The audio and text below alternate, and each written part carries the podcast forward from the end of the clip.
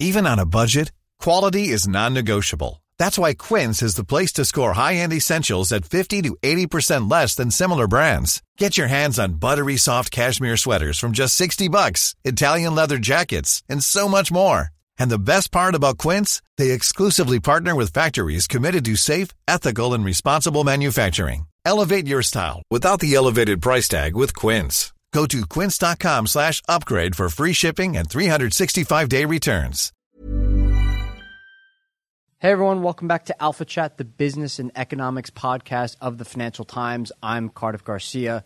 Before we get to today's show, I just want to say that we are going to be hosting a long, wonky, in depth conversation with Martin Wolf, the FT's chief economics commentator, about his new book, The Shift and the Shocks, in a couple of weeks. And we'd like to solicit your questions for Martin. And if you give us a call at 917 551 5012, we'll play your call on the episode and he'll respond to it. Or you can email us at alphachat at ft.com. Finally, you can also try me on Twitter. I'm at Cardiff Garcia. But for now, let's get on to today's show.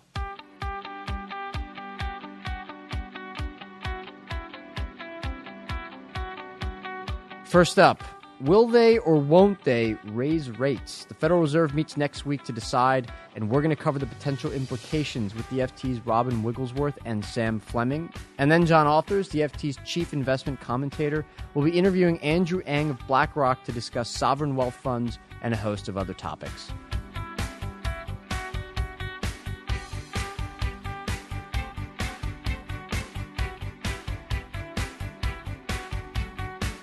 Next week, on September 17th, the Federal Reserve will decide whether or not to begin raising interest rates up from zero, or more precisely from near zero, where they have been for roughly the last six years. But comments by Fed officials, recent turmoil in global financial markets, and a contradictory mix of economic indicators have made it very hard to know whether the time is right. I'm joined in the studio by Robin Wigglesworth, the U.S. markets editor of the Financial Times, and on the line, making his Alpha Chat debut, is Sam Fleming, U.S. economics editor of the FT, which also makes him our Fed watcher in chief. Sam, your first time on the show, so you get to be put on the spot first. You recently wrote that essentially we can't know what the Fed's going to do just by looking at the relevant economic indicators. So why don't you take us through some of those indicators and what the Fed is saying about them?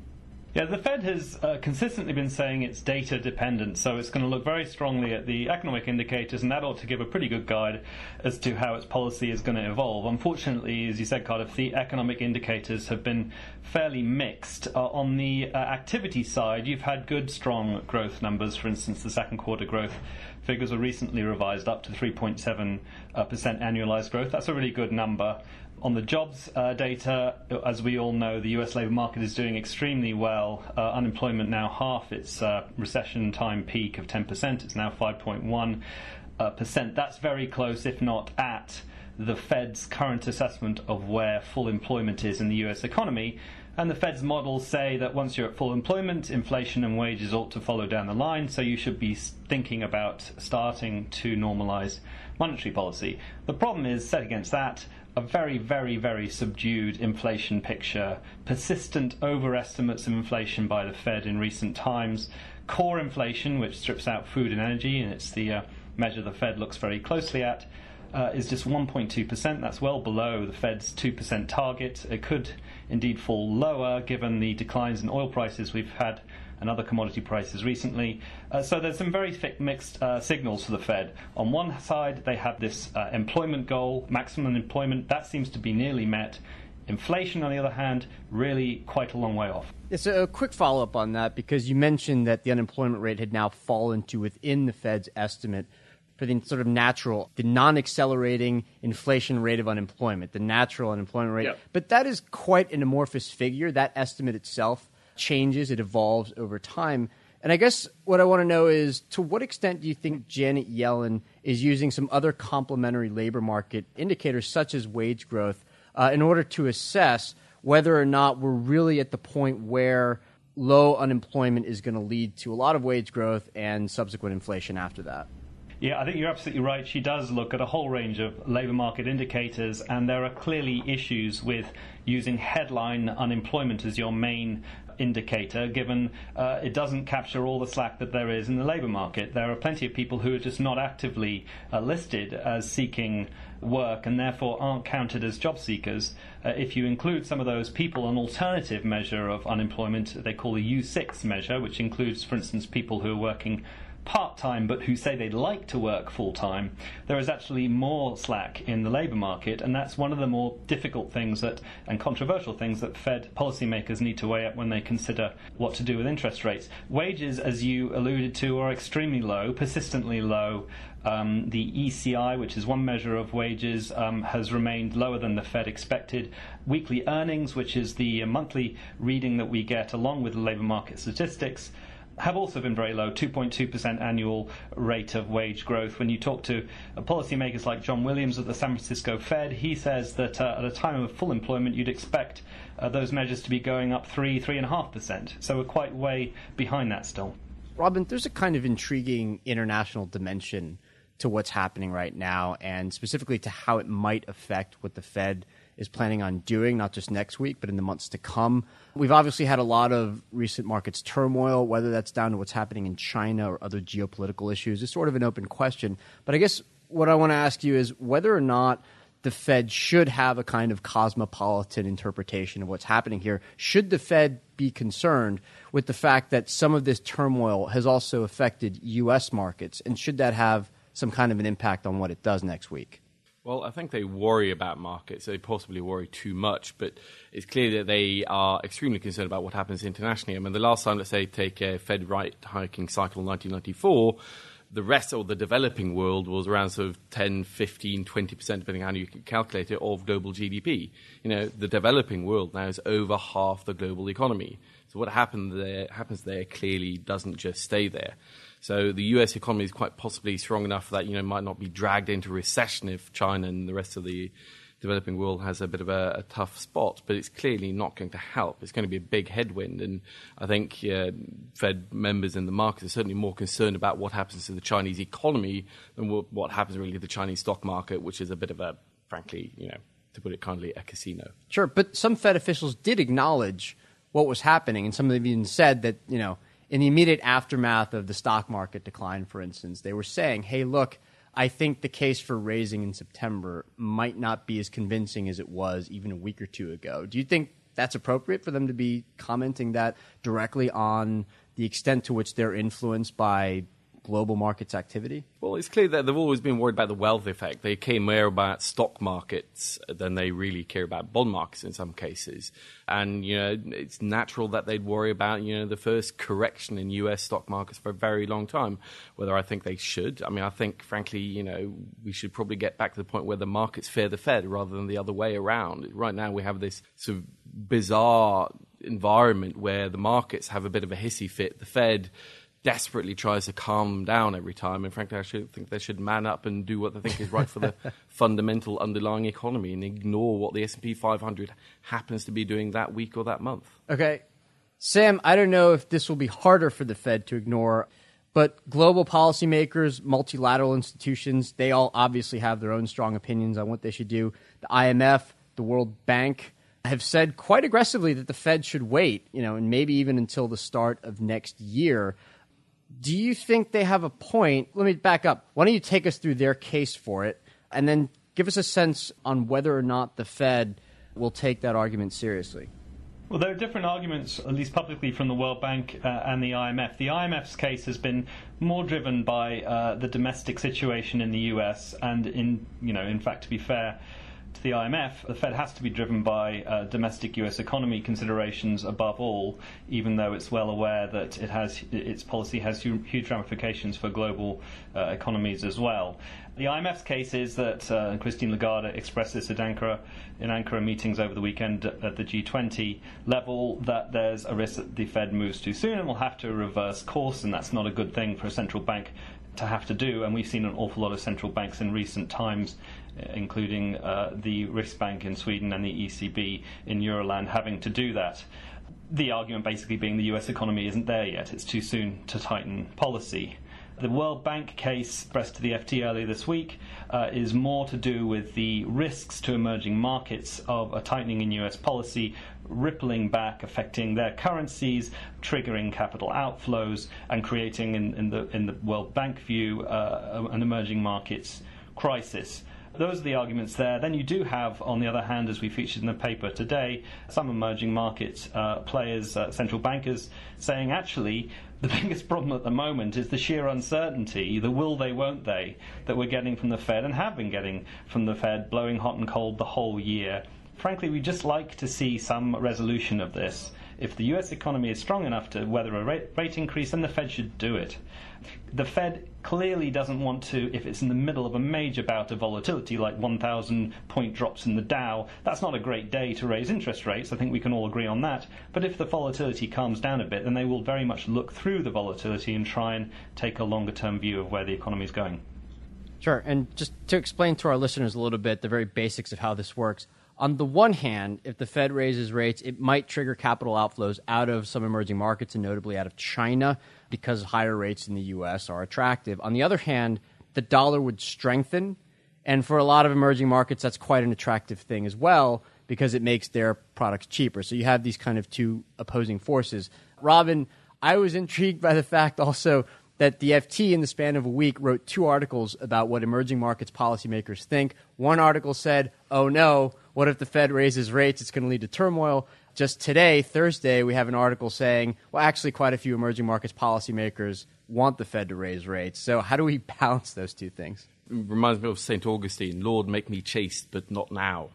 And I think emerging markets know that this is inevitable, and some of them are perhaps wisely more inclined to sort of get this over with, and others are quite rightly panicking what the impact will be.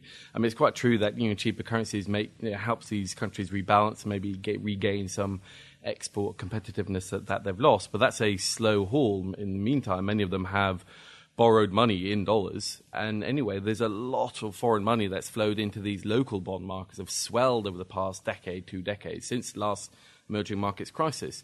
And if that money seeps out of the local bond markets, now, you know, it's not going to cause an old school 1998 you know, currency peg getting snapped, you know, hard default, IMF goes in, all hell breaks loose. But, you know, it'll still be extremely painful when, like, for example, in Mexico and Malaysia and some of these countries, even solid countries, a good third or half the local bond market is made up of foreign investment. If only 10% of that leaves, that really can crash a currency and that can really cause a lot of pain domestically. Okay, I want to shift to the realm of the hypothetical for a minute now. Let's say the Fed does raise rates, and whatever the reaction of the markets, it seems like it might have been premature. There is a slowdown in the economy later on, maybe more than what we thought. The labor market wasn't as strong as we expected. I want to talk about what the Fed's options are at this point. Sam, first to you. One of Janet Yellen's first innovations was to come in and say, well, look, it's not just when we start raising rates, it's also the subsequent path of rates. Do you think there's a chance that when the Fed finally does raise rates, that it'll be accompanied with something new, some kind of a statement reinforcing that earlier notion that the path of rates still doesn't, you still don't know anything about what the path of rates is going to be just by the fact that we've hiked in September or October or December or whatever? Well, all the way through the year, and especially starting really with a speech uh, that she made in San Francisco in the first half of the year, Janet Yellen has emphasized gradualism as being the uh, the other half, in a sense, of the guidance the Fed is giving. First, the first rate hike probably be a quarter point, and then after that, rates will go very, very slowly. Individual policymakers are then given their idea of what gradualism uh, might be, but um, the, the general view is certainly it's at least half the rate uh, of speed that we saw in the last hiking cycle in 2004. There's some complex things going on here, though, because the Fed wants, in a sense, to have its cake and eat it. It wants to say it's gradual, but it also doesn't want to be predictable, even though gradualism, in a sense, is a, is, is a way of trying to guide the markets as to what to expect. What it doesn't want to do is create a very, very predictable series of rate hikes like we saw under Alan Greenspan from 2004 2006 because it sees that that kind of predictability is stoking up uh, financial market imbalances and being risky. So the question obviously then is what what kind of guidance could we get in the statement? I think it, it is possible that we'll get some sort of wording along the lines of gradualism, um, some new wording saying that subsequent rate hikes will be very very very slow because what we don't want to see is a very rapid uh, pricing in of a sharp uh, hiking cycle uh, by the markets, a sort of new taper tantrum style scenario, which then could lead to you know, uh, bad things for economic activity in the US as well as for the financial markets. There's also a possibility that the, the Fed could reverse course if the economy doesn't weather a small quarter point rate hike very well. Um, they've alluded to this in speeches. Uh, as to whether they'd actually formally say that in a statement, I think is less likely. Okay, Robin, Sam mentioned the Greenspan years.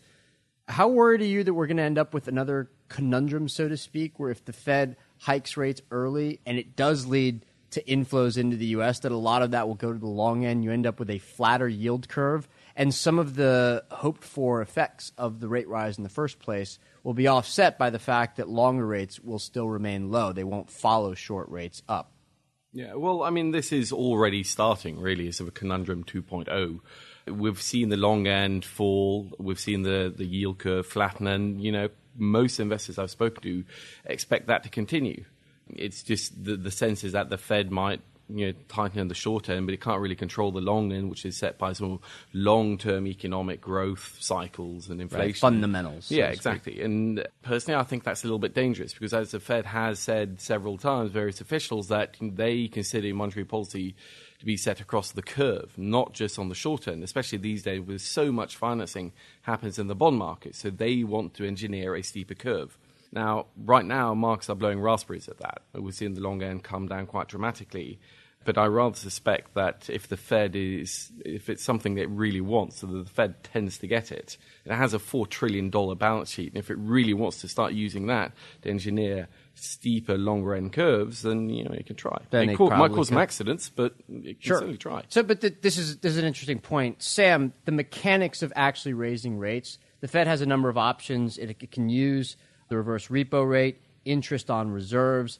For now, I think it's still saying that the federal funds rate is the policy rate. But there's been so much discussion about how the Fed will go about normalizing monetary policy, how, if at all, it will reduce its balance sheet in the course of raising rates.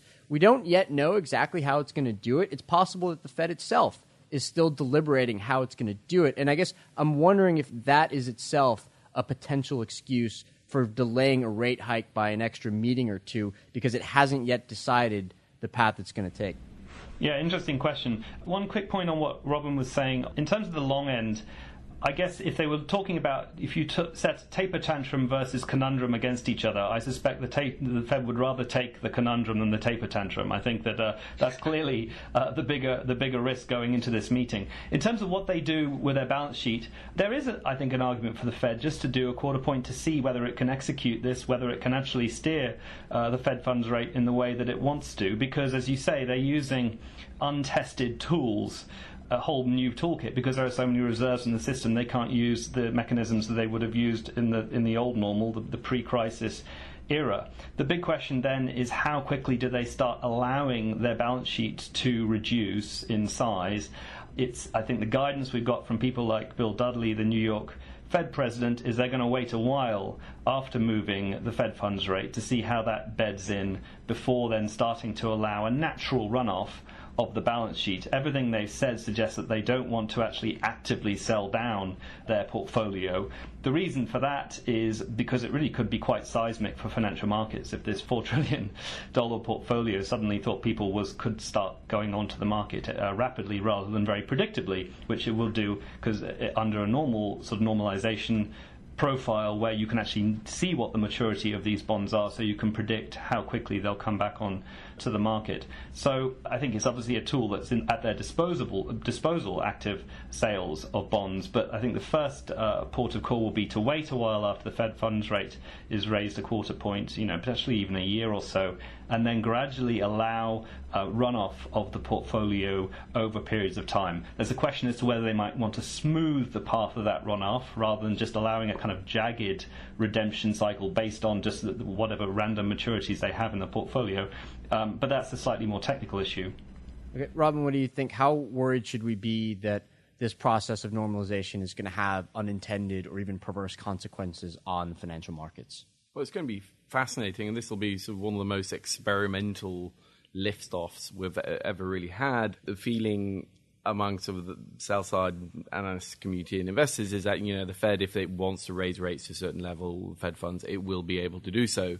But in the pushing and pulling of all these different levers, there could be many unintended consequences, and we'll just have to wait to see what they are. And they could be fairly minor or they could be quite significant. I mean, the money market fund industry could be quite severely affected by this if, you know, they have you know, they've expanded all the counterparty lists, include lots of money market funds. So it'll be interesting to see how that acts.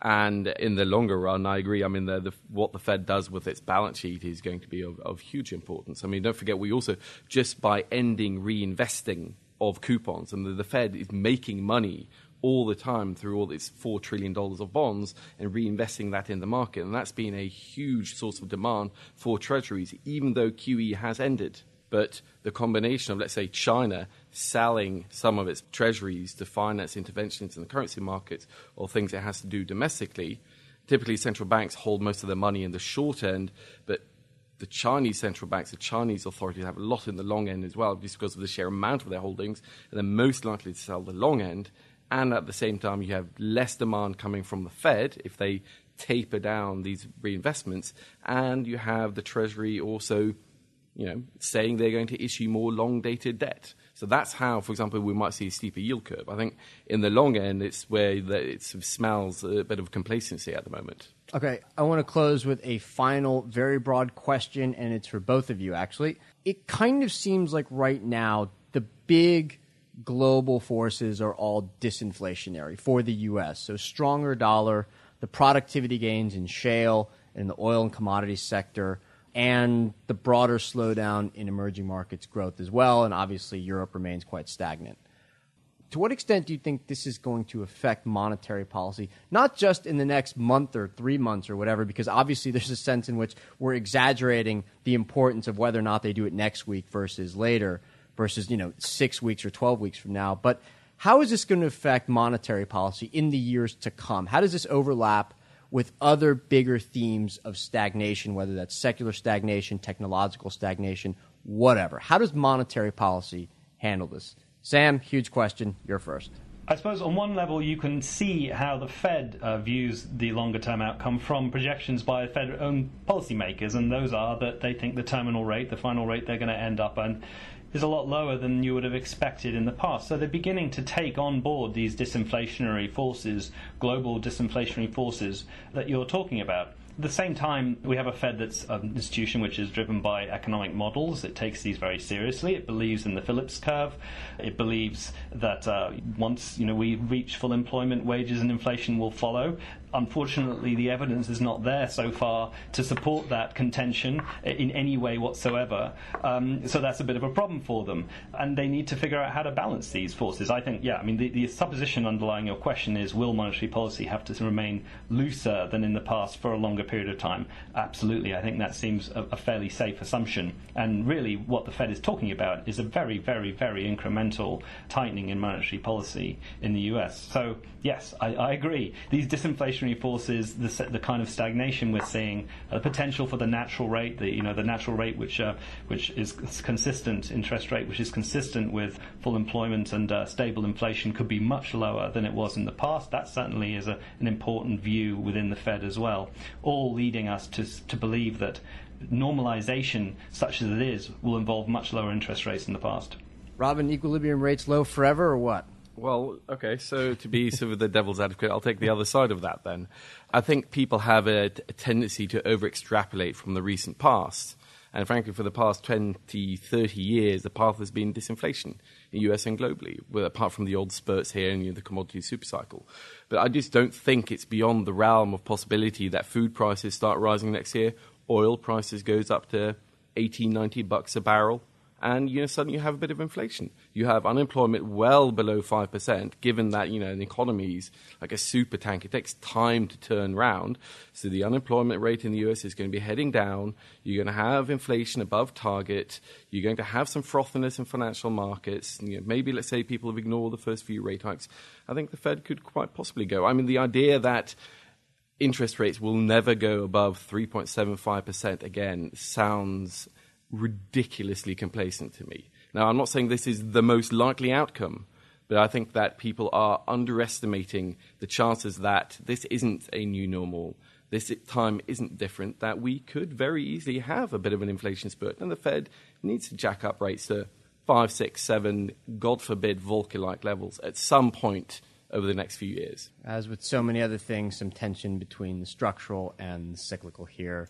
Robin Wigglesworth, U.S. Markets Editor, Sam Fleming, U.S. Economics Editor, thanks to both of you. Thank you. Thank you.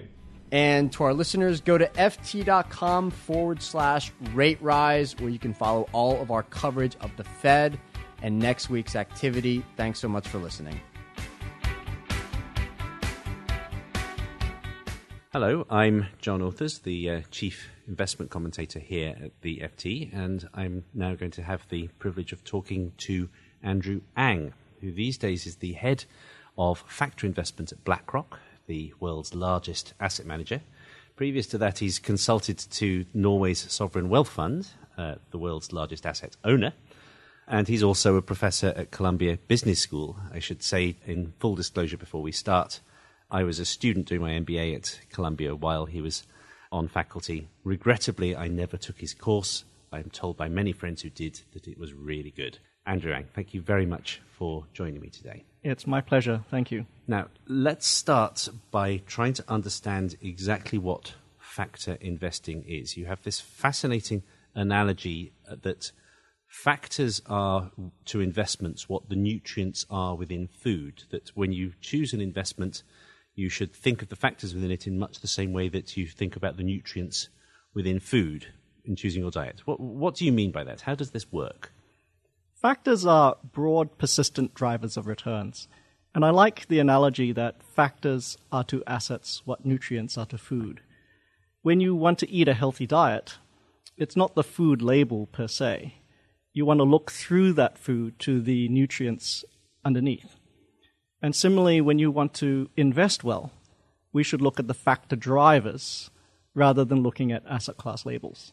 Okay, so we're not thinking in terms of equities or bonds, which is obviously the standard traditional way of doing so. Take me through what the main factors are. Are these just the factors that were uh, identified in equities by Fama and French, or do we go beyond that? Broad, persistent drivers of returns we look first at macro drivers, intuitive things like inflation, real rates, growth. We also look within asset classes to investment styles. And there, as you, you raised Fama and French, and those are investment insights. We have value versus growth. We have things that are ascending versus things that are declining. We have high quality stocks versus low quality stocks. So those are also factor drivers too. Now, when it comes to assessing, obviously, many of us are fascinated by the debate between active and passive management. You know, BlackRock obviously has a lot of both kinds of management under under its roof. How does this affect the uh, the active passive debate? What what is a fair benchmark for an active manager once you understand the importance of factors? And that's the fascinating debate now as we go from a world of strict active versus passive, we're now morphing into something else where factors play a role. And they sit in between pure active and pure passive. And I like what you've done in many of your efforts, John, to focus on what's best for the investor in terms of costs, what I can do by myself or not. If I'm hiring someone else, does he or she add value? Mm. Factors here really empower the investor. We're giving back to the investor the control over drivers of return. And we can do that in very cheap, broad ways like ETFs, or we can do that in discretionary, long short mechanisms, total return products. But either way, the point is that you can identify what it is that has caused active managers to outperform when active managers have outperformed and you can produce it more cheaply if you understand what those drivers of return, those factors were. That's absolutely correct. We can take what previously was only achievable by the investing elites value versus growth, winners versus losers. Right. And we've democratized that. We've actually now put into the hands of the everyday investor drivers of returns. Okay, now obviously most people tend to think in terms of stock. It's by far the best or most widely known and understood asset class among the general public. But this isn't just about equities. Could we talk for a while about this fascinating report that you did with a, with a couple of colleagues for Norway's sovereign wealth fund, this vast asset owner? As I understand it, you have persuaded them to move away from uh, a traditional model of asset allocation based on asset classes towards one based on factors. Why did you recommend that? What exactly does this involve? I've had the privilege of talking to Norway for some time, and uh, in 2008, together with Will Goetzmann and Stephen Schaefer, we wrote a report that examined the active returns of the fund. That's the returns of the fund minus its benchmark. Right. And we found that a lot of those active losses during the financial crisis and the recovery subsequent to that could be explained by well known systematic factors. So let's get this right. They, they, they were beating the market or their benchmark quite nicely before the crash and actually underperformed it during the worst months of 08 and 09. Is that, is, is that right? Was that ultimately because they were catching factors that did well and then reversed during the worst months? Yes. And a lot of that was actually unanticipated, at least by the general public, because those factor exposures weren't communicated beforehand. Had they actually been publicly known, it would have been possible that those losses could have been expected. Now, all of those factor exposures are entirely appropriate for Norway in the long run. Norway wants to harvest these factor risk premiums. They are compensations in the long run for bearing short term risk. So I guess specifically they they were exposed to value, right? They had a lot of stocks that looked as though they were cheap compared to their intrinsic value, which did horribly during the crash. I mean, it, presumably in the long run, that's a good good thing for them to be doing. Credit, you want to provide liquidity, you want to sell insurance for volatility protection, all of those things. Okay, now ha- let's try to understand. So we now have this fund which has whatever it is, eight hundred billion dollars, some almost unimaginably large sum. 1.5 plus times GDP, an Right. enormous amount. Yes. How do they? Um, how now do they go about choosing their asset allocation? Do they decide that there are particular factors they want to expose themselves to, and then work out what that implies for each of the different asset classes they have? Does that drive their allocation between asset classes? How, how, does it work? Norway is a factor investor, and the approach they've taken is unique to Norway. So they would start out with a largely market cap weighted benchmark for equities and for bonds. And then within that asset class, they've decided on tilting towards certain factors. In equities, they at least tilt towards smaller stocks, which over the long run have higher returns than larger ones, and they tilt towards value. And you said before, as countless studies have demonstrated in a long track record, that stocks with lower prices relative to fundamentals tend to outperform. In fixed income, they tilt towards credit and duration. Maybe we should start talking about duration risk at this point. Let's move to the very specifics of the situation we're in now. One great concern at the moment is that it's just possible the Fed might start to uh, raise rates this month, or certainly more plausibly by the end of this year.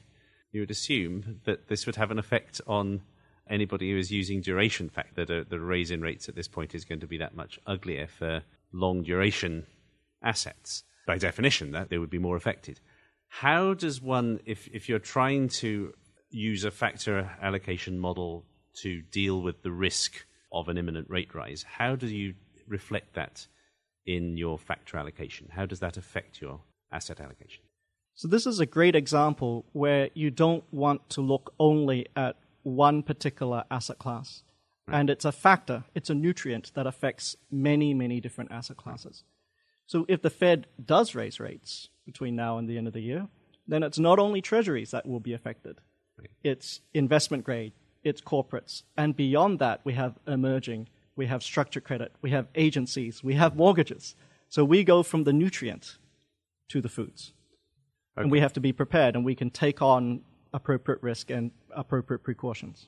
Now, does that mean, out of interest, I mean, high yield bonds obviously have higher credit risk, more again, more or less by definition. They tend to be much shorter duration. Does that mean, if you're taking this approach, that you might counterintuitively be keener on high yield than one might think? How does that work its way out within the credit asset class? Well, what we have to do is look at and consider each asset class and each fund or even security as a bundle of mm. different factors. And even talking about credit per se, that is quite an homogeneous set of securities. Mm. So if we take credit, it's not only exposed to duration. As you said, there's credit risk in there. There's also a large dose of growth. And in certain times, particularly during down markets, a lot of high yield bonds tend to act very equity like. Right. Again, we have to go from the nutrients to the foods. Right. So you shouldn't be thinking of two different buckets, equities and high yield. You should be thinking of two of one bucket of relatively short duration assets and another bucket of relatively long duration assets. That's certainly true for duration, and we can also look at that in terms of inflation and growth right. and liquidity and many other different types of factors. Now, could we perhaps talk about one of the other most important macro issues at the moment uh, that many people believe was the catalyst for the, the sell off we had during August, which is the loss of confidence in growth in, in China. How, again, this is a fascinating, all embracing issue that's, that affects asset classes and securities across the world. Using your framework of factor allocation, how do you deal with this growing risk of disappointment, of a slowdown in China? So, the very first thing that we should do is have exposure to many different sources of factor risk mm. premiums. Just like as we eat a healthy diet, we should have combinations, balanced combinations of nutrients. So, let's have growth in our portfolio, which definitely China has been an epicenter of losses with growth related assets, not only equities, uh, emerging market debt, and other things that have lots of large components or exposure to growth. So we should balance that. We should balance that across different factors. One factor that's recently performed very well is actually inflation. Really? As inflation expectations have lowered, assets that have high exposure to inflation risk, like linkers, have actually rallied recently. So this is the importance that we need a diversified set of factor exposures. And it's also utterly counterintuitive, but I suppose it's correct, isn't it? If inflation break evens are going down, you want to be in inflation linked securities as it happens. So diversification is, is essential. The other thing that one ought to do is you have to take a stand on which factors are appropriate for you. So as you go into uh, setting a menu, and you take different nutrient requirements, whether you're young or old or sick or healthy, you too should ask, can I weather losses when those bad times due to growth come? Right. Or maybe I actually can weather those losses better than the average person, and so therefore I can have an above average allocation to growth and express that growth in a variety of different assets, all the way from Chinese equity right. to very safe and very large US stocks. Yeah, but the point remains constant. If you're Norway's government with 800 billion to play with, you have more of an ability to take long term risky liquidity risk and so on than some 55 year old guy with a 401k. That different attitudes to risk are appropriate for different people. Just as different nutrient requirements are appropriate for different types of people. Right. Toddlers need different amounts of milk from older people and so on. Now, could we talk briefly? The factors are being discussed widely. They also tend to be merged in the conversation with another concept which I know annoys some academics, which is smart beta. Bill Sharpe told me he, the, the mere phrase smart beta made him feel definitionally sick. Is factor investing part of smart beta? How do you define it, or is it, is it something interestingly different from this obviously very successful marketing phenomenon at the moment of offering people smart beta funds? Smart beta is a form of factor investing. Okay. You will take exposures to broad drivers of returns, and it's done in a format which is rules based benchmark hugging or driven, often delivered in transparent, low cost vehicles like ETFs, those things with right. low turnover. So it's a form. If we want to have fewer constraints and we can open up to long short positions, take on more risk, then eventually we get to enhanced type products, total return products. Right. And some of those have been the purview of hedge funds and other alternatives. But there's a real spectrum across all of these. They all harvest broad drivers of returns. Okay. Now, one final question which interests me. You're, you're now ensconced at BlackRock, obviously an extremely powerful company. What are the main ways you're applying these insights there? Is it to what you might call liquid alternatives, to to uh, to uh, applying these into to long short products, or is it to applying them to cheap ETFs for the consumer market, or all of the above? Where, where do you see the greatest opportunities for a big mainstream asset manager like like BlackRock? Well, why I wake up in the morning and why I came to BlackRock is I want to empower investors. We take these proven return drivers, these broad, persistent, basic building blocks, and we're empowering investors to harvest them directly. So we want to commoditize them or optimize them where appropriate. And then part of my job is to evangelize them. Good for you. And uh, as, uh, as I continue to be an investment commentator, I presume, I trust that also part of your job will be to try to make sure that you don't charge your investors any more than you absolutely have to for these uh, for these products. Costs also always important. And that I think is is a very important outreach for smart beta. And when I say democratize and commoditize, uh, what we're doing is we're taking these proven investment insights and we're putting it into vehicles that are very represent very good value for everyday investors. Okay, so to some extent, maybe you're the Jamie Oliver of finance. What you're aiming at here is some kind of a cost effective, healthy alternative to what might be currently overpriced cuisine. Oh, I love Jamie Oliver. okay, Andrew, thank you very much indeed. It's a very tasty diet that you've already provided for, for Norway. Let's wish you great luck at BlackRock. Thank you.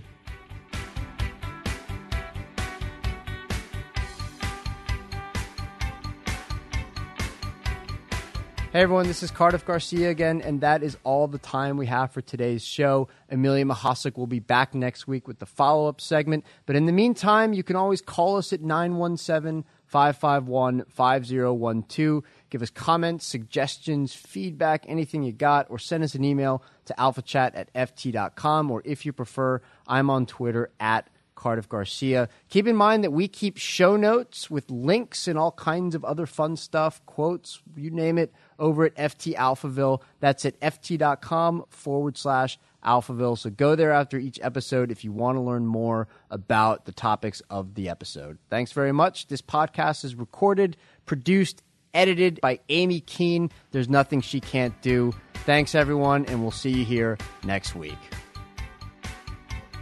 If you enjoyed listening to this podcast, you might like to try our FT News podcasts, which focus on one of the main issues of the day and bring you the insights and expertise of our global network of journalists, as well as outside contributors.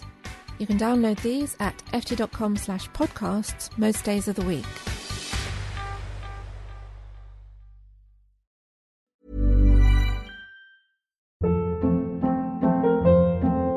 Hold up. What was that? Boring. No flavor. That was as bad as those leftovers you ate all week. Keke Palmer here, and it's time to say hello to something fresh and guilt-free. Hello Fresh. Jazz up dinner with pecan-crusted chicken or garlic butter shrimp scampi. Now that's music to my mouth. Hello Fresh. Let's get this dinner party started. Discover all the delicious possibilities at hellofresh.com.